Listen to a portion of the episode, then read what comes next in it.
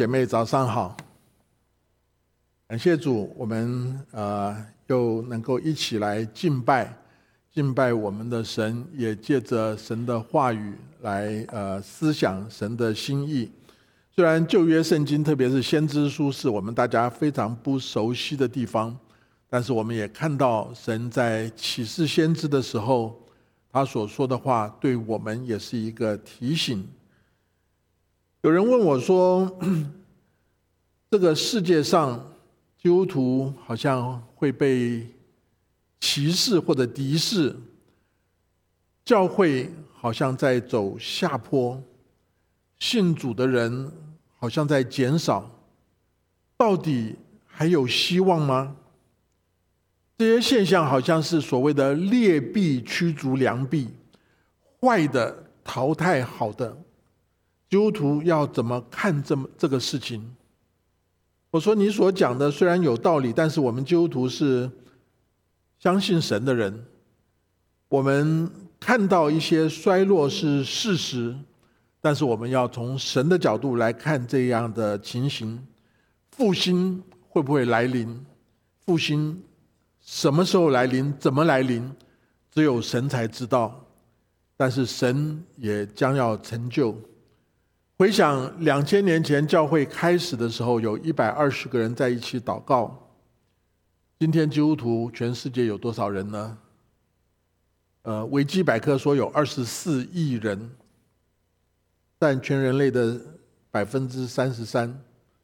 以中国来讲，一九零零年是呃义和团事件的时候，全中国。有受洗的基督徒大约有十万人，结果被杀掉了两万。一九四九年的时候，全中国可能有七十到一百万的基督徒受洗，甚至我想中国在文革的时候教会全部关门，但是文革过去之后教会重开，基督徒有多少人呢？没有人知道，有人推测。呃，六千万、七千万、八千万，甚至推测到一亿，怎么会从一百万变成七千万，变成八千万，变成一亿？也有的人是在八九的时候信主，怎么可能这些对信仰完全没有兴趣的人，突然心中有一个需要，就愿意信主，成造成在北美、在世界各地教会的一个。一个小小的复兴，这只能说是神做的。所以环境虽然有很多的不好的发展，但是我们相信，如果神要做超过我们所能够明白的，我们只是问自己：我愿不愿意摆上，让神来使用？那在以西结书的几篇信息讨论中间。今天特别我们要讲到神的圣殿，圣殿是神与人相会之处。所有宗教的都有庙宇，庙宇的核心是他们的偶像所摆的地方，而圣殿的核心，一个是至圣所，至圣所的约柜，约柜里面装的是什么？十诫，神的话。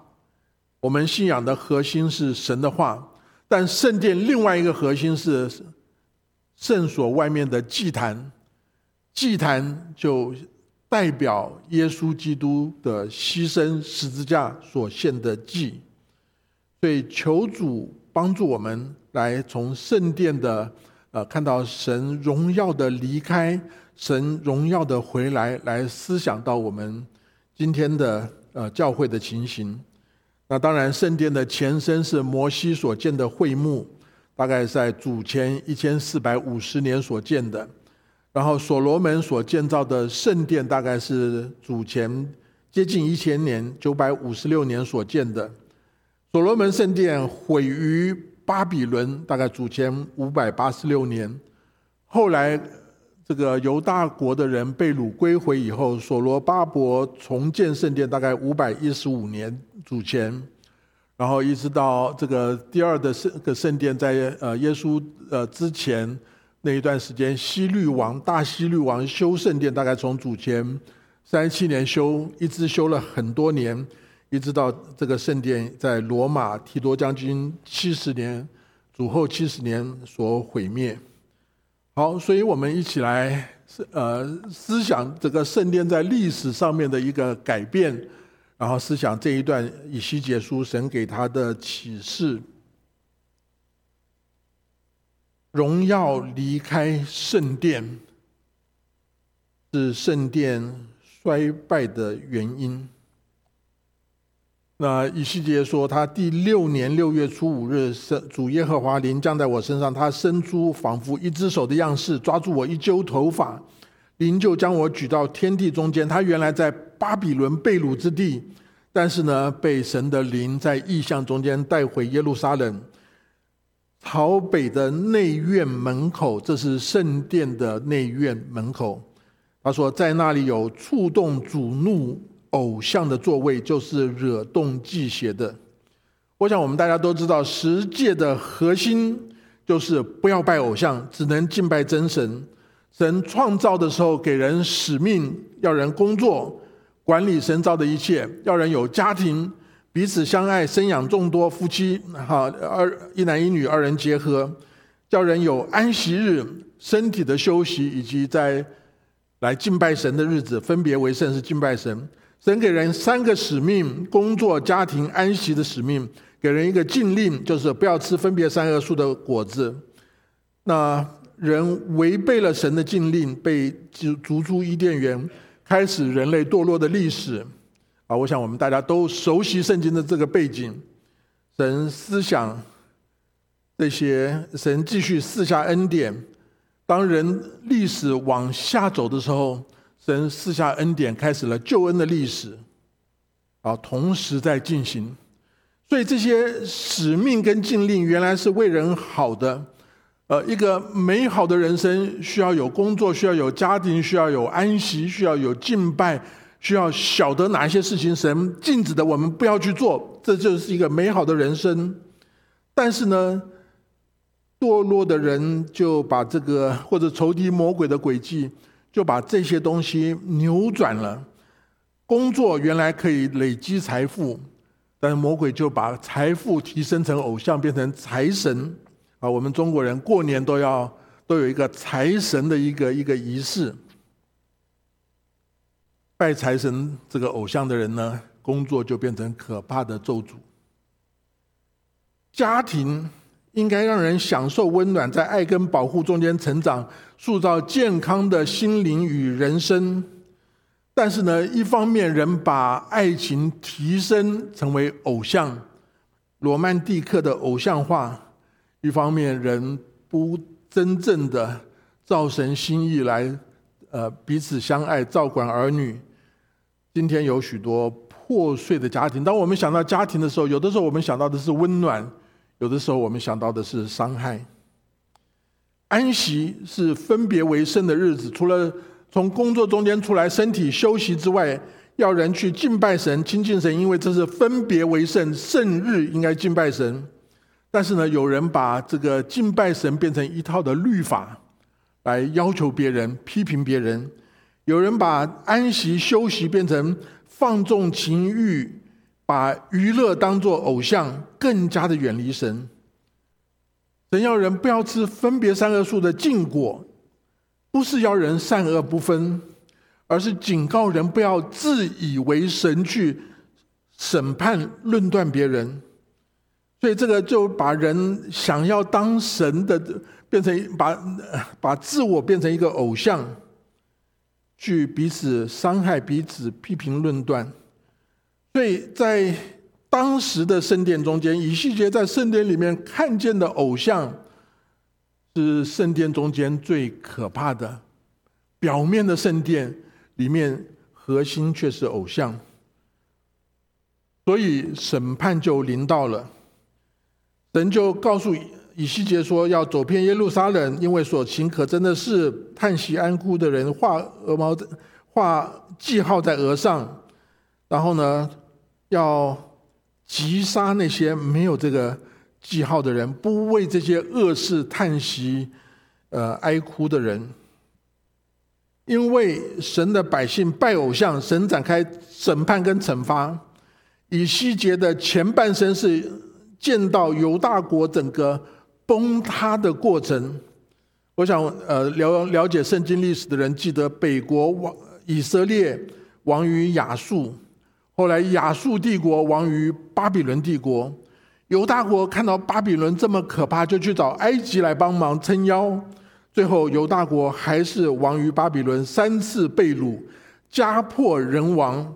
到后来，耶路撒冷城毁，圣殿被焚烧成为废墟，那种天崩地裂、无路可走、忧国忧民的悲哀心情，紧紧抓住所有百姓的心。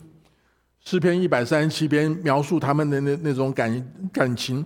我们曾在巴比伦的河边坐下，一追想西安就哭了。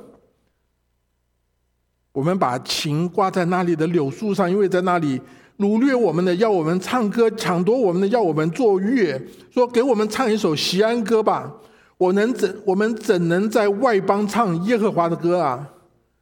耶路撒冷啊！我若忘记你，情愿我的右手忘记技巧。好，这种的痛苦。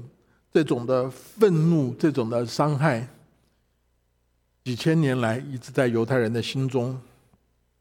但是在意象里面，以西结发现，毁灭以色列犹大国，让百姓被杀的，不是外国，不是亚述或者巴比伦，而是神对罪恶的审判。拜偶像的诗篇说：“以别神代替耶和华的。”他们的愁苦必加增，所以从灵性的层面来看，圣经里面瘟疫是神的警告、审判与惩罚。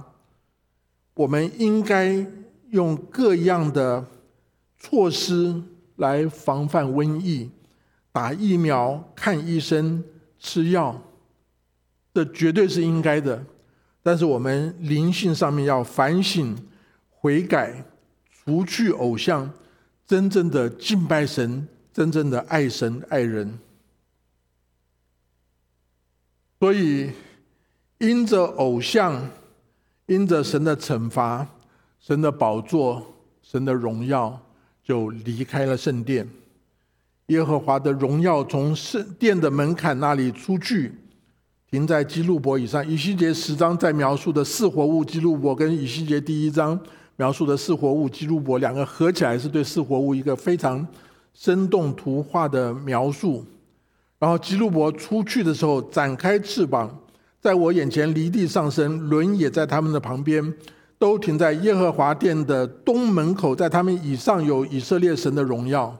以色列的神因着偶像进到圣殿，就离开了圣殿，宝座就离开了。这边讲到耶和华乘驾着好像是四活物基路伯的战车，神的宝座离开圣殿，离开耶路撒冷。以西结写第十章的时候，大概是在五百九十一年，就是他起先见这个意象之后，大约两年，然后在他见到这个神荣耀离开的意象之后。五年左右，耶路撒冷就真正的毁灭，圣殿就真正的成为废墟。所以大概有五年的时间，圣殿祭司崇拜还在，偶像也在，但是神的宝座已经不在了。圣殿里面没有神的荣耀。祭司呃，四世纪在开始的时候描述以色列的一个灵性低沉的光景。那个时候的大祭司以利。呃，他带领以色列百姓跟非利士人征战，然后呢，要把约柜拿去打仗。我想很多人熟悉圣经的晓得这个故事。然后呢，没有想到这个约柜没有帮助他们得胜，却被非利士人掳去。然后在打败的消息传来的时候呢，这个呃，他的两个儿子被杀，他自己也摔倒在地死亡。这个时候，他的儿媳妇生了，为他生了孙子。原来应该是一个快乐的情景，生了生了孩子。但是圣经说，描述给这个刚生的小孩起名叫做以加伯，名字的意思就是荣耀离开以色列了，荣耀离开以色列了。刚才提到说，圣殿最核心的是约柜里面的十诫法版，十诫耶稣把它进一步的解释说，就是要爱神跟爱人。圣殿里面败坏的根源是偶像的崇拜，圣殿里面拜偶像，在外面的百姓生活中间就充满了人与人之间的欺诈、呃伤害、呃灵呃这个灵性的拜偶像淫乱，跟生活中间的破坏婚约等等。刚才我提到说，维基百科讲到全世界现在有二十四亿基督徒。但是二十四亿的三分之一的人口，全世界人口中间，真正相信神而不拜偶像的有多少？没有人知道。在神眼中，这个数字是多少？我们不知道。我们需要工作赚钱，我们需要维持家庭，我们需要休闲娱乐，我们需要参与社会、参与政治，但是不要把这一些东西提升成为。呃，相对的美好提升成为绝对的美好，这就变成信仰败坏、偶像的开始。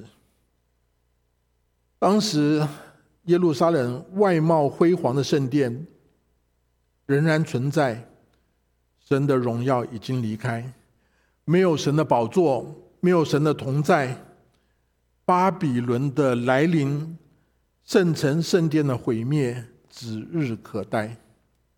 这是荣耀的离开，非常沮丧的一些经文。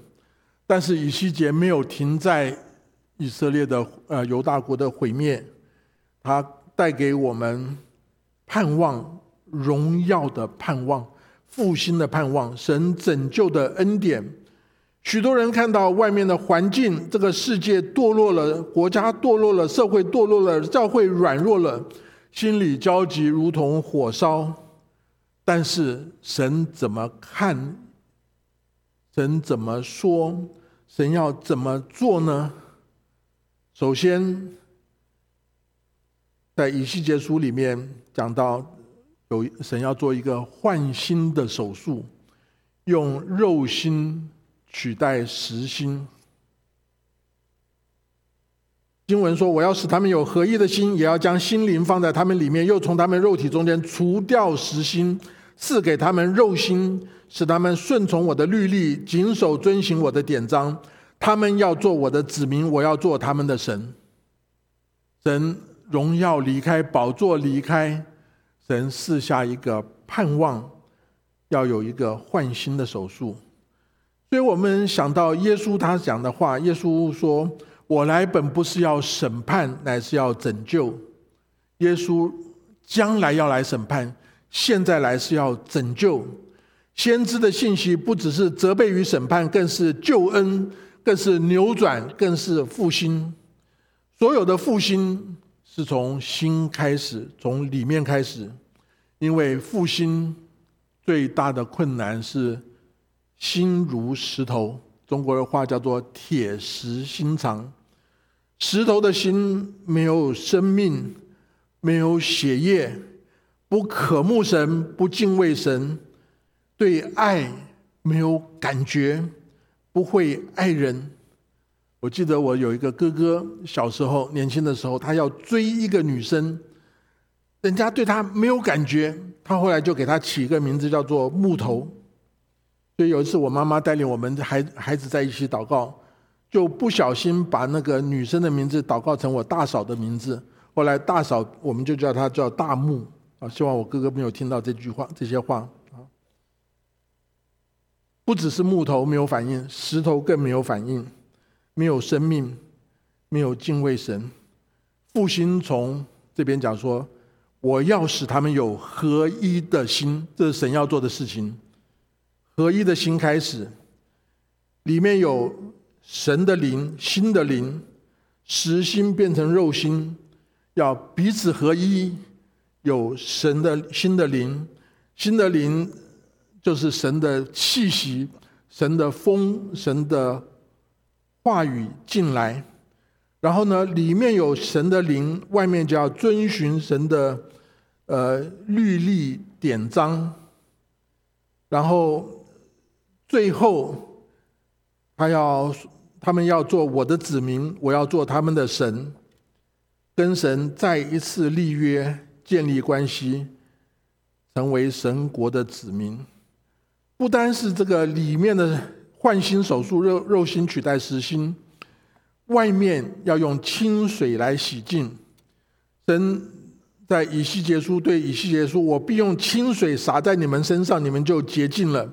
我要洁净你们，使你们脱离一切的污秽，弃掉一切的偶像。”从第十章到第三十六章，以西结都强调神的心灵进入心中，人的实心变成肉心。人要遵循神的律例典章。我想我们都还记得三十七章里面所讲到死亡的骸骨变成复活的大军，怎么发生的？怎么怎么产生的？神的灵进来，神赐给我们肉心，真正有爱的心，真正遵循神的律法，然后加上清水洁净的作为。把外面的污秽要洗掉，难怪耶稣说：“人若不是从水和圣灵生的，就不能进神的国。”圣经学者认为，耶稣讲约翰福音第三章跟尼哥底母讨论重生的时候，讲到这句话，耶稣心中就在想：以西结书三十六章，清水洗净，水就是圣灵的更新，又是神道。神的道、神话语、圣经的捷径，以弗所书五章二十六节、二十七节讲到，基督对教会要用水借着道把教会洗净，成为圣洁，可以献给自己，做个荣耀的教会，毫无玷污、皱纹等类的病，乃是圣洁、没有瑕疵的。约翰三章里面，耶稣的若所以如此说，复兴不在于人的努力。在于圣灵的工作，但是人要接受，人要配合。我想我们在我们的生活中间，常常我们的生活跟我们的信仰、我们的工作，有的时候是划分的太清楚了。我记得很多年前，我在某一个教会参加他们的团契小组，有一个外地搬来的弟兄啊，说：“哦，终于找到组织了，终于跟弟兄呃姐妹可以连上了。”啊，我说我在我的工作场场合中间有不少中国人啊，我不敢说是自己是基督徒。我在我同事中间也没有看到谁说他是基督徒。没有想到在教会里面遇见好几个人啊，才发现我们中间有很多隐藏版的基督徒。求主帮助我们，如果我们是光，我们在黑暗中间要能够把主的。圣洁主的光发出来，我们不只是头脑信主，我们需要生活被洁净，求主怜悯。神不单讲到这个换心，不讲不单讲到外面的洁净，神在这边预言，这是我上次曾经分享的信息，那个骸骨就。长出筋，长出肉，长出就结合起来，长出皮，就有了生命的气息，吹在里面就成为大军。这边讲的不是一群的乌合之众，是成为大军。气息，当以西结遵命说预言，气息就进入骸骨，骸骨便活了，并且站起来，成为极大的军队。呃，我想台湾来的弟兄姐妹知道，呃，台湾考上大学以后要上成功领受军训，那这是不晓得多少年前的事情。我还记得那个时候，呃，我们的班长常常骂我们叫做“死老百姓”。为什么这样子骂这个刚刚上大学这些用年轻人名字“小鲜肉们”这些可爱的这些孩子们？骂他们是死老百姓呢？不是要他们死，只是说他们外面虽然身穿军装，里面仍然是养尊处优的小孩子。以色列人应该是神的军队，基督徒应该是基督的精兵。但是，当以色列人在旷野行走，甚至在打仗的时候，发现这一群人还像是埃及的奴隶，这一群人还像是流浪旷野的游民，这一群人还是不成熟，常常抱怨，不会打仗，不能吃苦，不听命令。怎么样子成为这个军队呢？气息进入骸骨，这个气息就是风，就是圣灵的工作。我不晓得我们来描述自己的教会，你会怎么样描述？你觉得我们比较像神的儿女，还是基督的精兵？求主圣灵的工作，使教会复兴。求主复活的大能影响许许多多的人，原来是我们是枯干的骸骨，是活死人，没有功用，无法沟通。我们好像植物人，不能动弹。我们好像是消费者的基督徒，没有尾声。我们是娇滴滴的王子公主，需要被伺候，不能服侍别人。但是圣灵的工作，使我们成为有血有肉、真实的人。有思想、有感觉，对神有信心，对人有爱心，彼此能够同心，里面也渴慕神的话，羡慕善功，羡慕服侍神，为了爱神，甘愿献身，甘愿牺牲，面对挑战不怕舍己，而且成为真正谦卑的仆人。圣经里面讲的重生。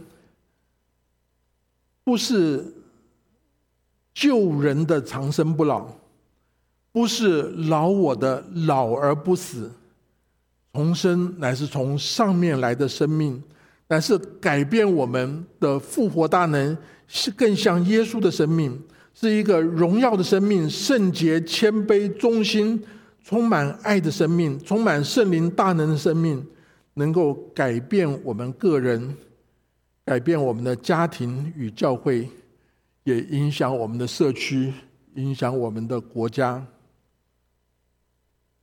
所以，当我们看下面一段经文之前呢，在以西结书的后面这一段，从四十章开始，就是测量新的圣殿，神的荣耀离开旧的圣殿，旧的圣殿毁灭了，但是后来重新要测量新的圣殿。这个圣殿在历史上从来没有建造起来，在历史上从来没有建造起来。但是神意象中间让以西结看见了，花了很多的篇幅描述圣殿的意象、细节、尺寸、做法记得详尽。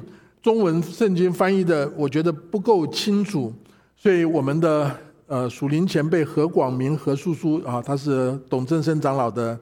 呃呃，长辈，他说他研究了很久以西结的圣殿，然后他的结论是说画不出来，没有关系。他被主接去很多年以后，有人就渐渐的把这个图画出来。我先让大家看一下，这是摩西会幕，呃，先回回回来一下，摩西会幕的大小，所罗门圣殿的大小，以西结圣殿的大小，大概是这样子。好，下面我请这个呃呃明瑞放一下 YouTube 里面有一个影片，是描述这个以西结的圣殿的。啊，我们大概看一下，大概三分多钟左右。我们不可能仔细想，这是它的门门廊里面有一些的呃房间铺地的一些呃情形，卫房的大小啊怎么样？他就根据圣经，然后把以西结的描述变成一个呃。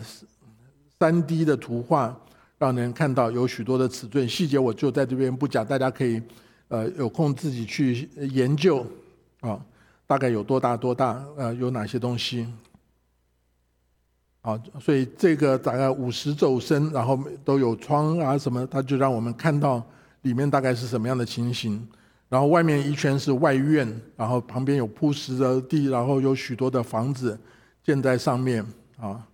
有多少的尺寸？多少的尺寸？我们大概可以看一下。啊那外院，然后中间就是圣殿跟内院。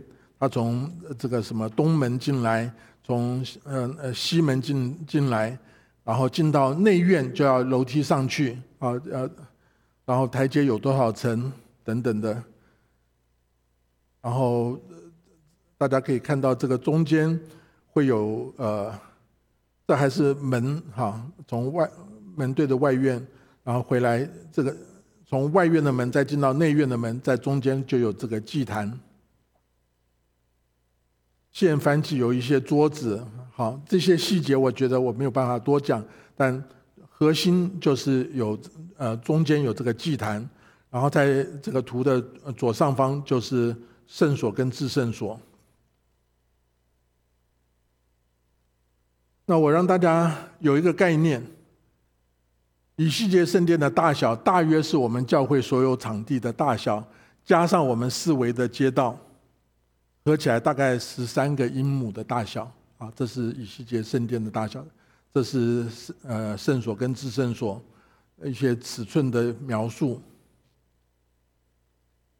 所以呃，我们知道这个是以西结圣殿的情形。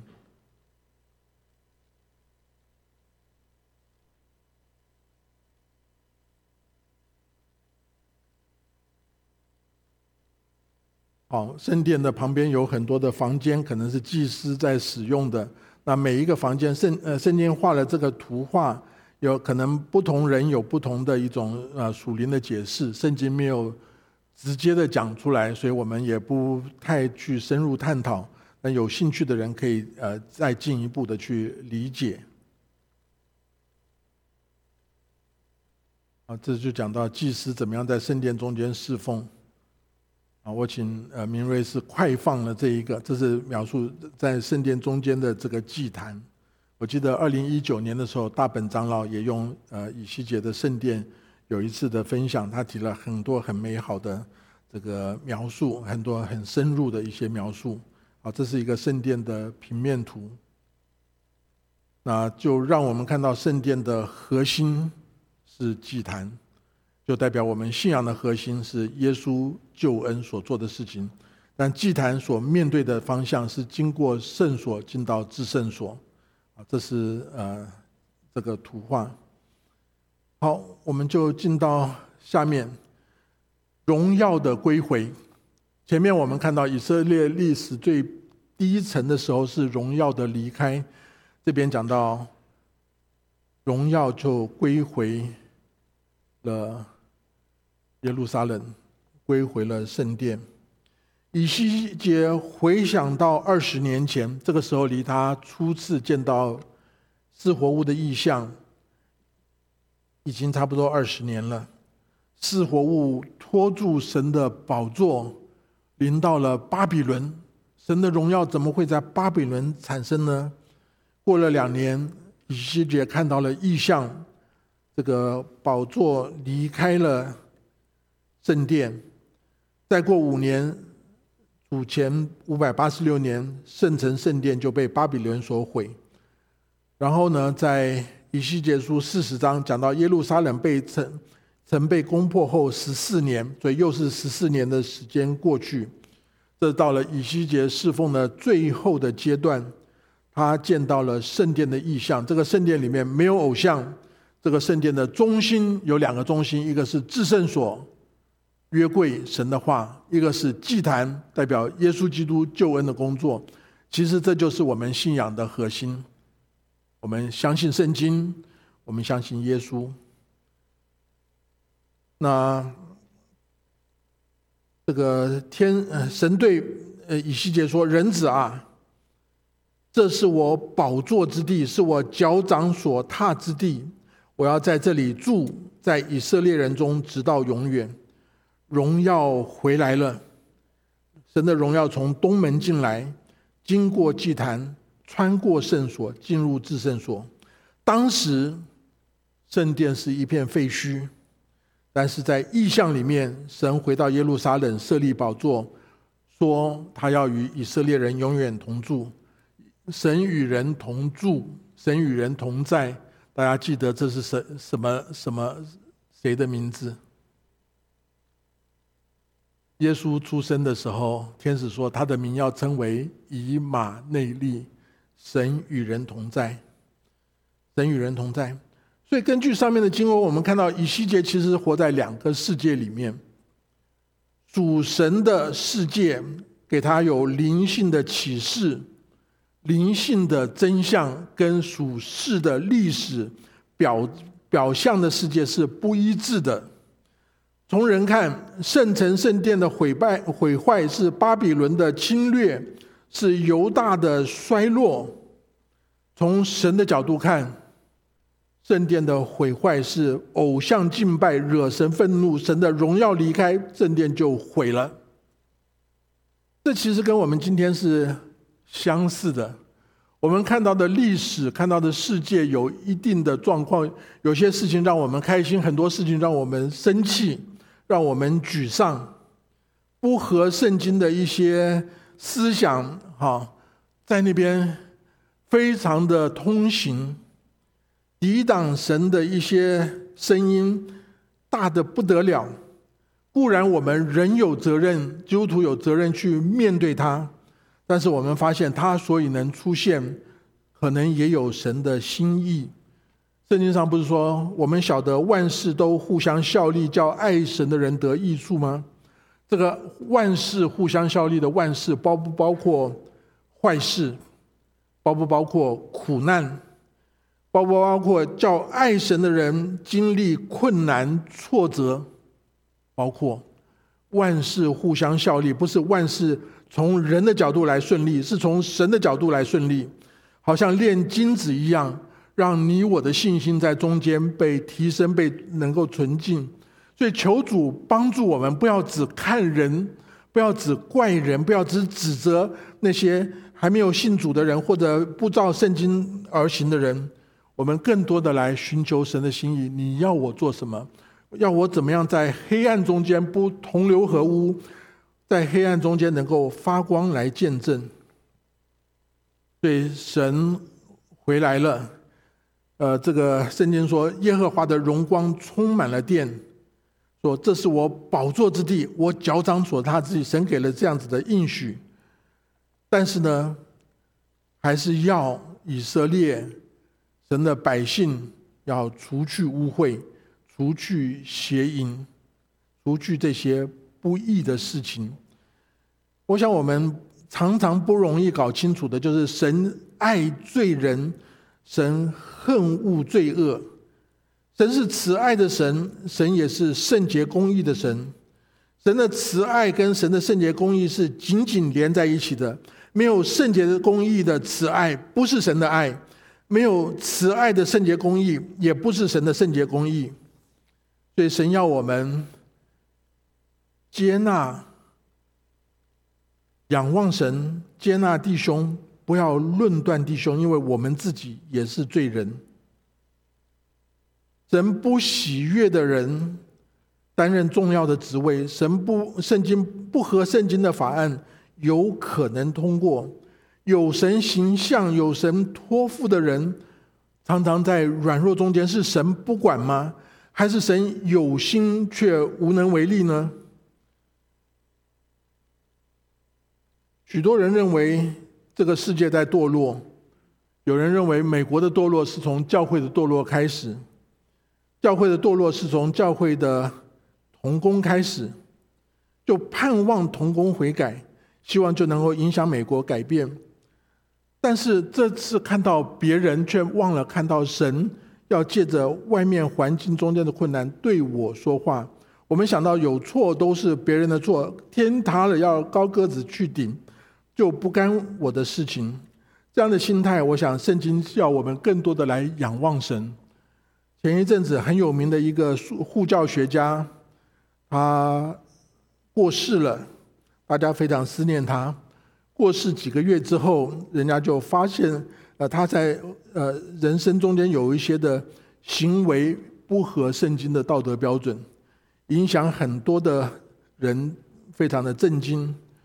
那我在一个呃传道人的一个呃小小的团体中间，大家平平常彼此鼓励、彼此分享，一年有一些时间相聚。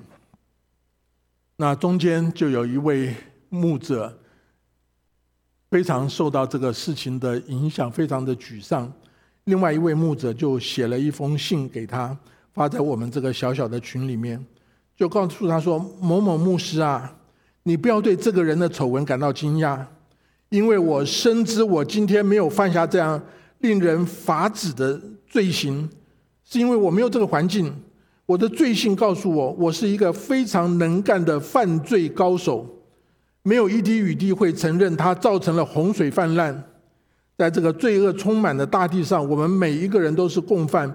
我们喜欢引用约翰福音十五章，信誓旦旦的说：“离开了神，我什么都不能做。”可是多年来，当我审视自己，我确认我心中毫无良善。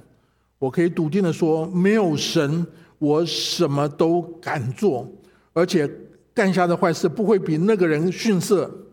保罗在罗马书第七章的呼喊也是我们的写照。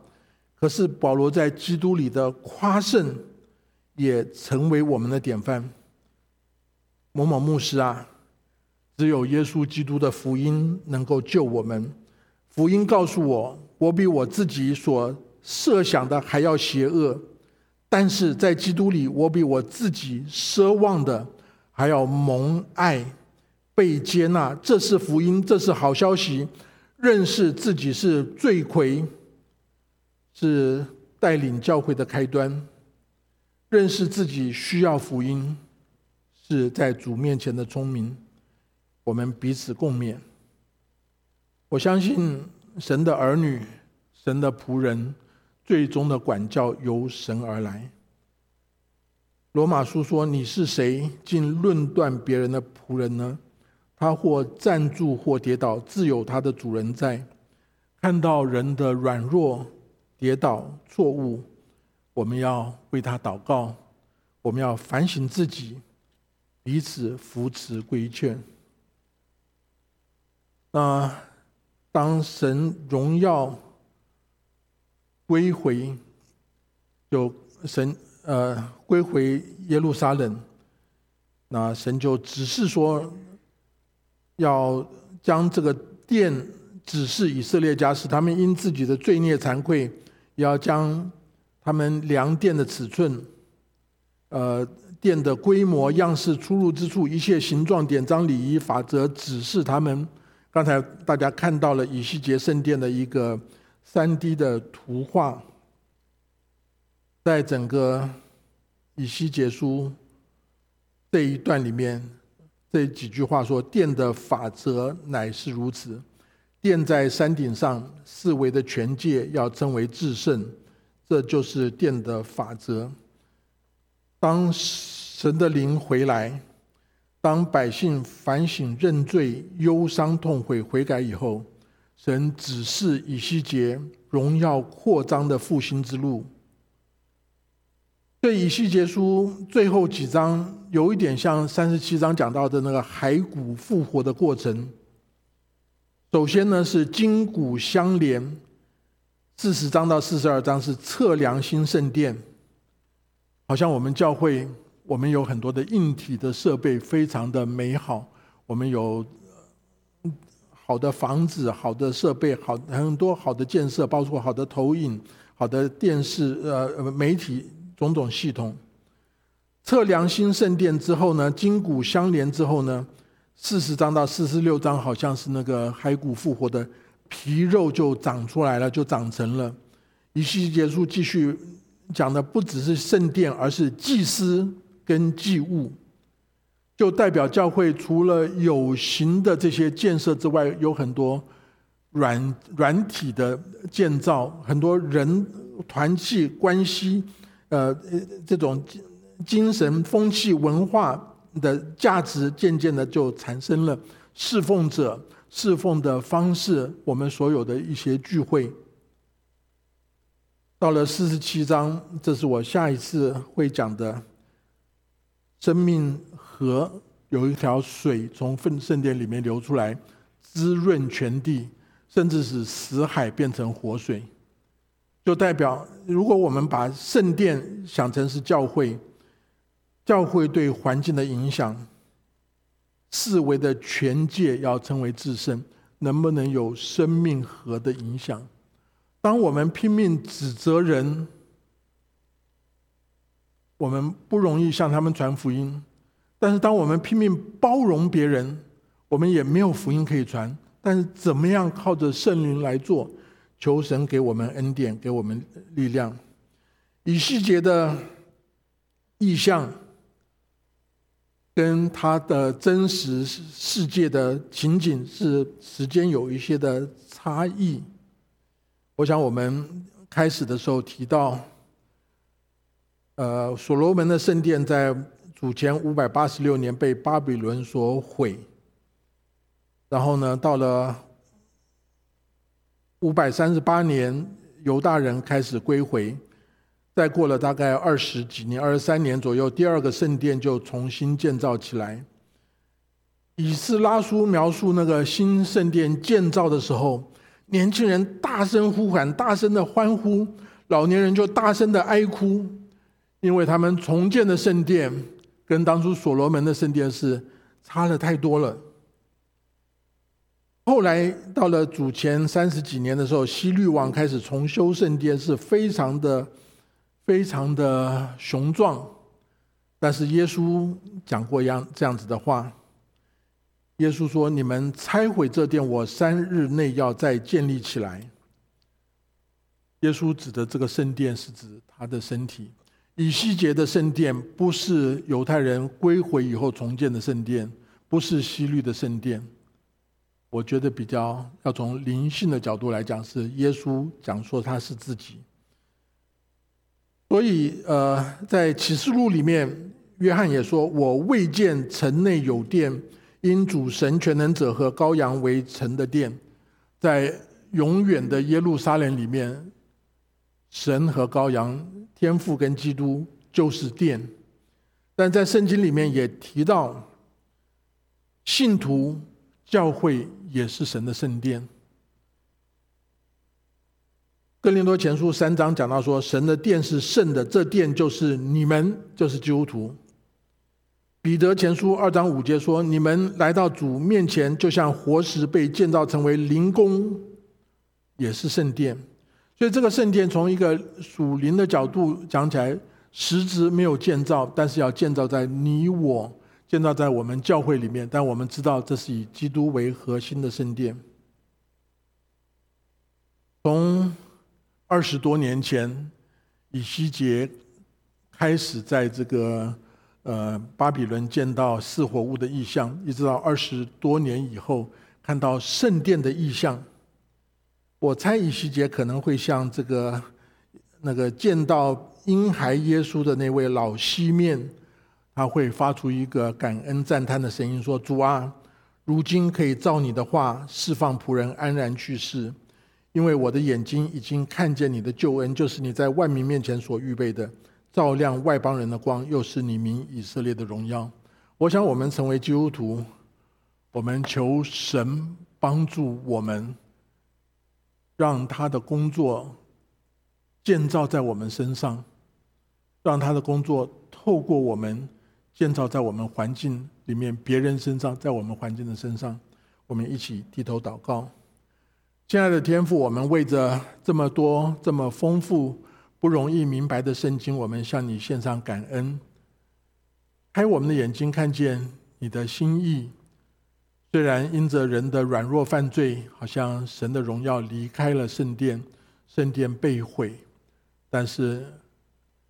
被毁是一个审判惩罚，审判之后你有恩典，你的恩典要临到，要重建圣殿，重建我们，重建那一片的废墟，不单重建我们的生命，重建我们的家庭，重建我们的教会，让我们能够对社区，对我们四围的人有属灵美好的影响，求你怜悯。